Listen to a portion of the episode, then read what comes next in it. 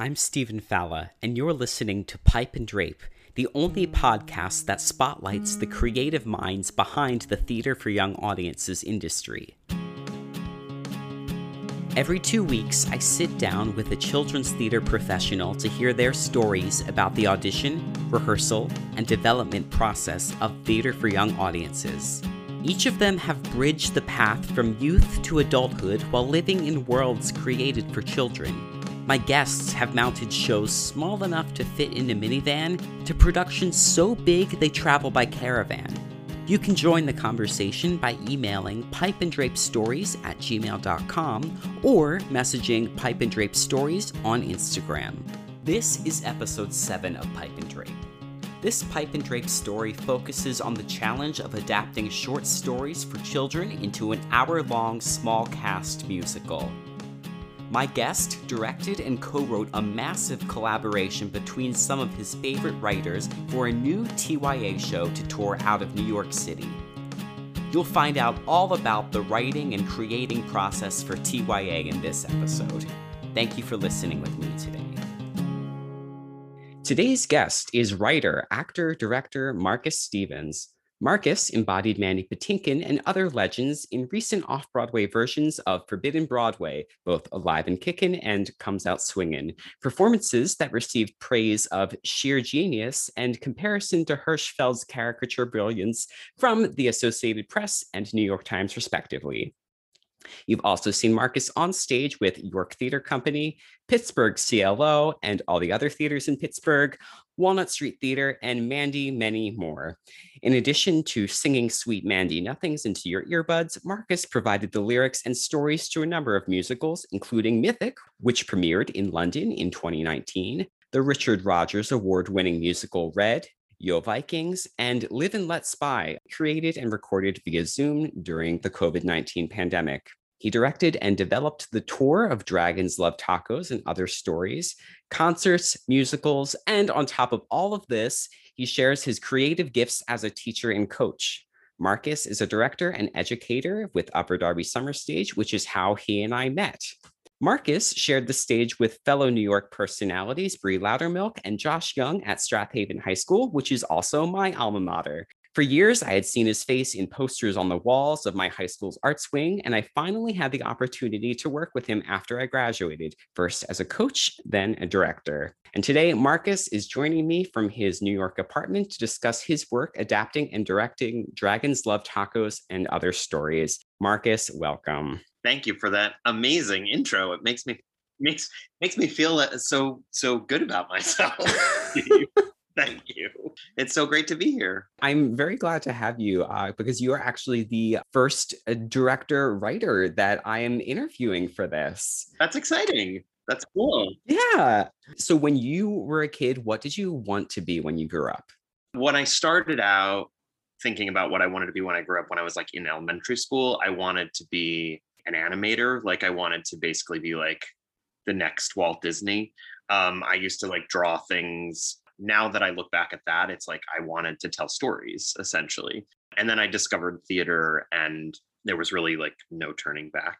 And I was interested in a lot of things at a very young age. Like I was performing all the time in middle school shows and young people's theater workshop which was a program in the area and upper darby summer stage but I was also really interested in writing. I used to like pore over these Sondheim coffee table books that I got for my bar mitzvah and like stuff like that. And I was interested in set design. Like I was just interested in theater in general. I think when I got to high school, I sort of narrowed my view and said, I want to be an actor. But I got to college and I couldn't stop writing while I was studying acting. So I've now come to this place where I'm like, I I'm really glad that I didn't pigeonhole myself. I just kind of wanted to be a storyteller. I tell stories in a lot of different ways. Strath Haven now has a class, Advanced Studio Theater, which is the student run productions. And so that actually started with your independent study when you were in high school and you had directed, put together a production of The Fantasticks. Was that your first experience running running the show? Yeah, I think so. I I remember being really really interested in sort of like creating something from the ground up and collaborating with all of my friends to make something. I had a student choreographer and a student music director and a student orchestra pit. And it was so amazing that John Shankweiler, who ran the, the program over there, you know, it was so amazing that he like actually was like, yeah, sure, you can do that. And I feel so honored that that turned into a class and like is now a staple at the school. Yeah, I I took that class every year in high school. That was like an additional two shows I did every year just because I was I was taking this class where we had 80 minutes a day to work on something um, which was really cool because I found as a kid growing up like theater was like my escape. Do you remember seeing theater in your elementary school growing up? Oh, sure. Yeah. I remember a couple of like touring groups coming through and i remember sitting in the the the main room whatever that is the cafegimatorium and and watching these these things and i remember and i remember being so fascinated by the people performing and i remember i was so excited in third grade because we did like a musical our like third grade class and i remember thinking like oh i'm going to be like those people that come to our school and and do and do these plays. How did you get involved with adapting and directing dragons love tacos and other stories with theater works in the city? You had mentioned in your introduction to me i'd written red with brie loudermilk when she was in she was like a senior in high school and i was in college. And essentially as you said theater is an escape and i did not want to go to college parties. And so i stayed home and wrote a musical. Um, and it was a good excuse to be like I, I can't come out tonight. I i'm i'm writing.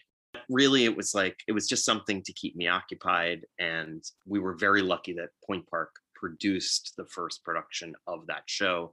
And we just happened to like we submitted to a bunch of things and we won the richard rodgers award which were like i didn't even know what the richard rodgers award was when we won it. And that sort of really sort of catapulted my interest in like oh well maybe i can do this professionally too like maybe i can be a writer.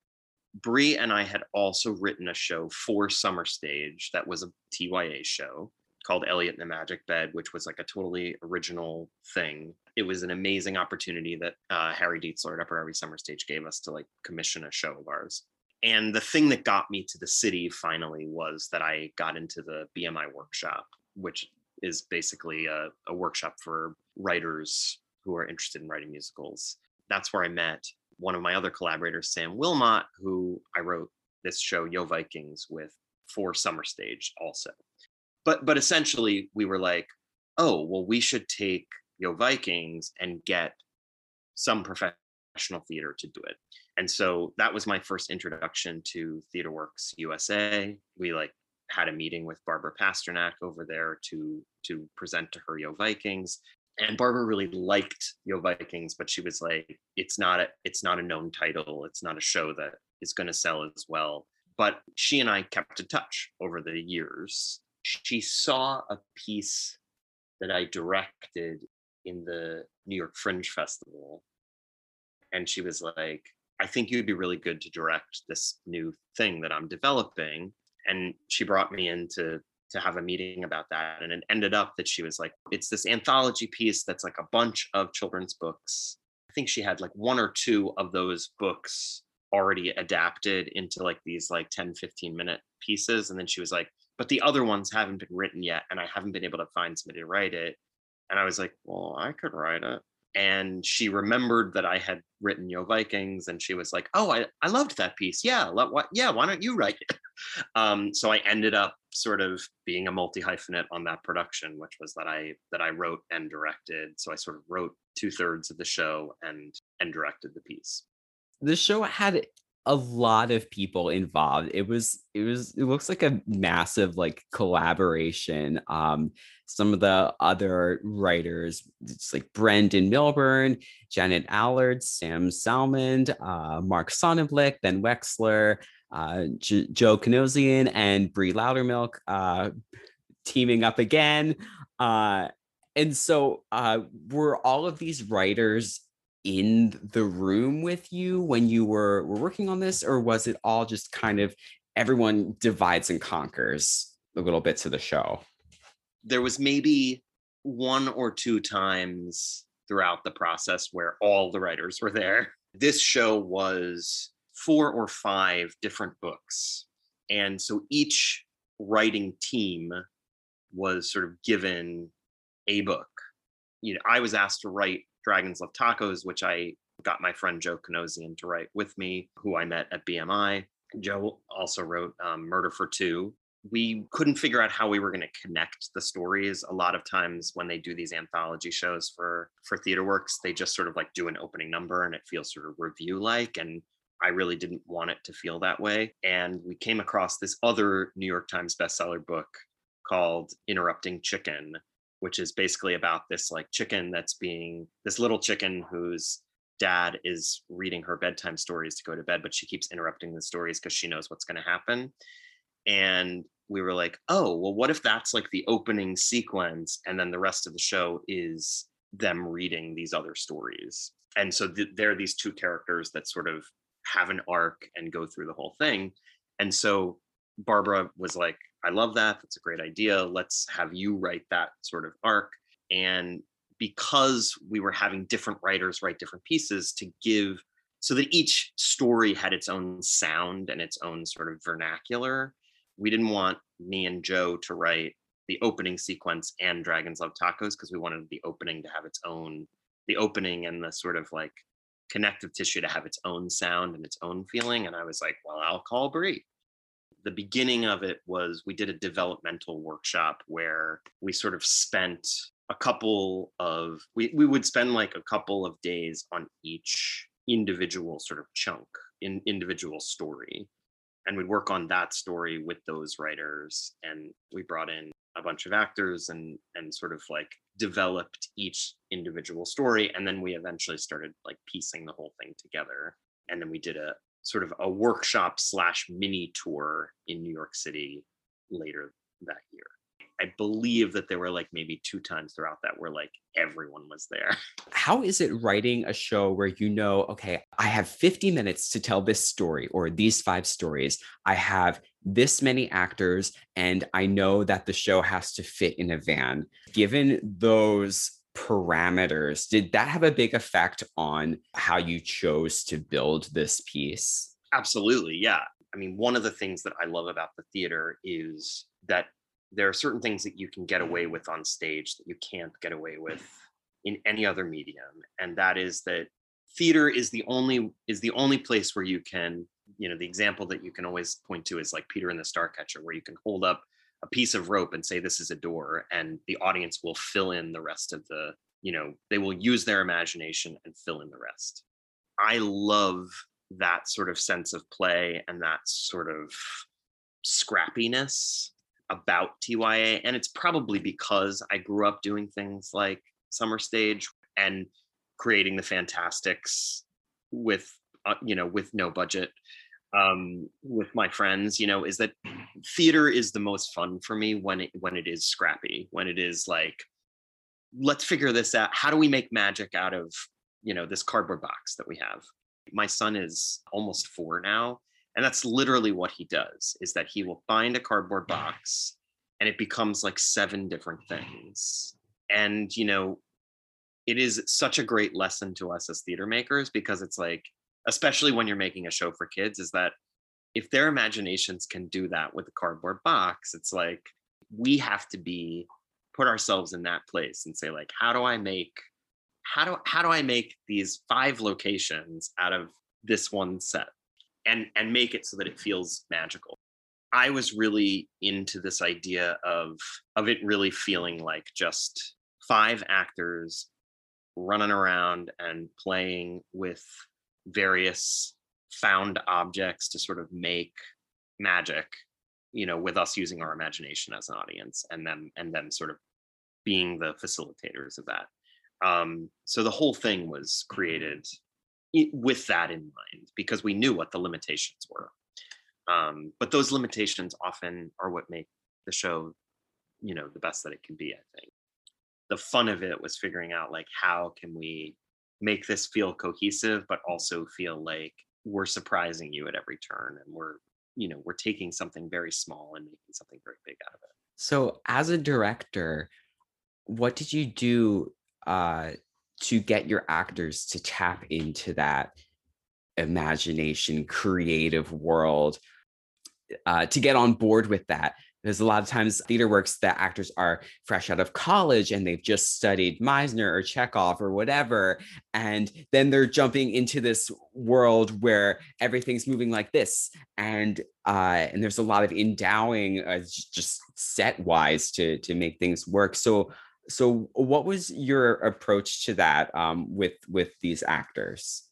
With those young adults, um, you know, one thing that I was very careful to do in auditions was sort of try and create a very sort of warm environment where they felt free to play and where it didn't feel like I was judging them on anything, that it was literally just like, hey, let's experiment with some stuff.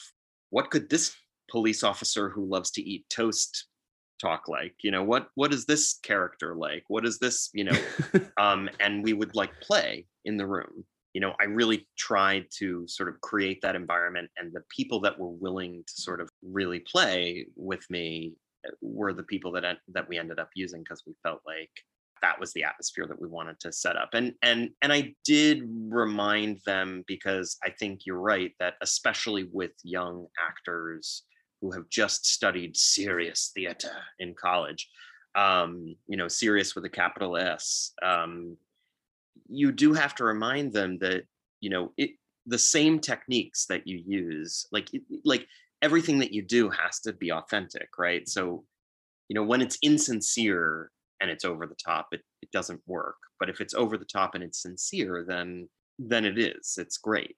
A lot of it is just about changing the size of things. A lot of young actors want to keep things so small and so tight and so so, so as to be real it's not real to, to, to mumble. Just change the size of what you're thinking about.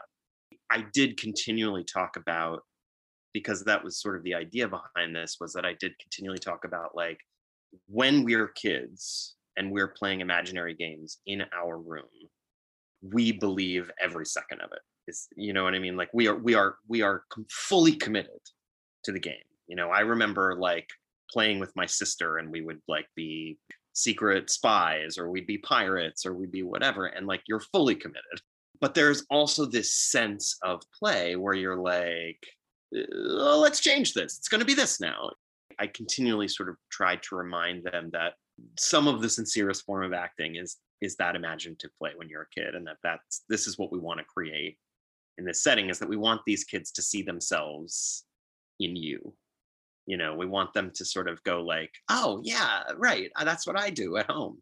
One of the big goals that i had with the show is that i wanted to i wanted it to be very clear that the actors were actually having fun with each other while they were doing it that there's also this element of like we're the performers and we're enjoying the telling. What kind of discoveries did you and your team make during the process either uh, workshopping the show, uh, working on your mini tour, or with the first cast? When you get in in front of an audience of kids, you can tell when they are getting restless. Like you know when you've stayed too long at the farm and you need to tighten it up. You learn the pacing that is that is needed. You know, you you sort of learn that from from an audience of kids. You don't ever need to talk down to kids at all because sometimes you think like oh they're to love this this is so funny and they are like they and they get restless and you're like okay we've got to shorten that. And then you think oh this is this is like really like sincere and like you know weighted and they're not gonna they're not gonna pay attention and then they did you know so i think um that's always that's always a learning curve with with kids i think. You never know what they're going to get out of those things and the best TYA theater is when adults write a story that they that they think that the, you know what I was trying to do with Dragons Love Tacos is make something that I would want to watch.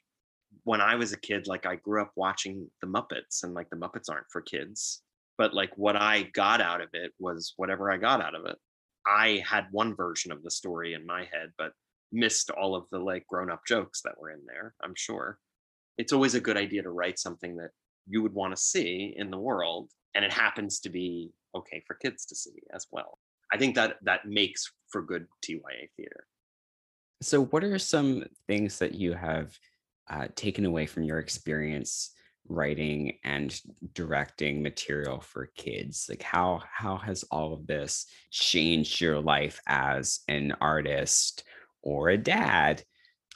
I think, well, I've always been attracted to theater for young audiences and stories for kids because I think it's the purest form of storytelling. Like, I think it is, I don't want to use the word simple because it's not simple, but it is the most profound sometimes because there are hardly ever any subplots. You're really focused in on the thematic element of the story that you're telling.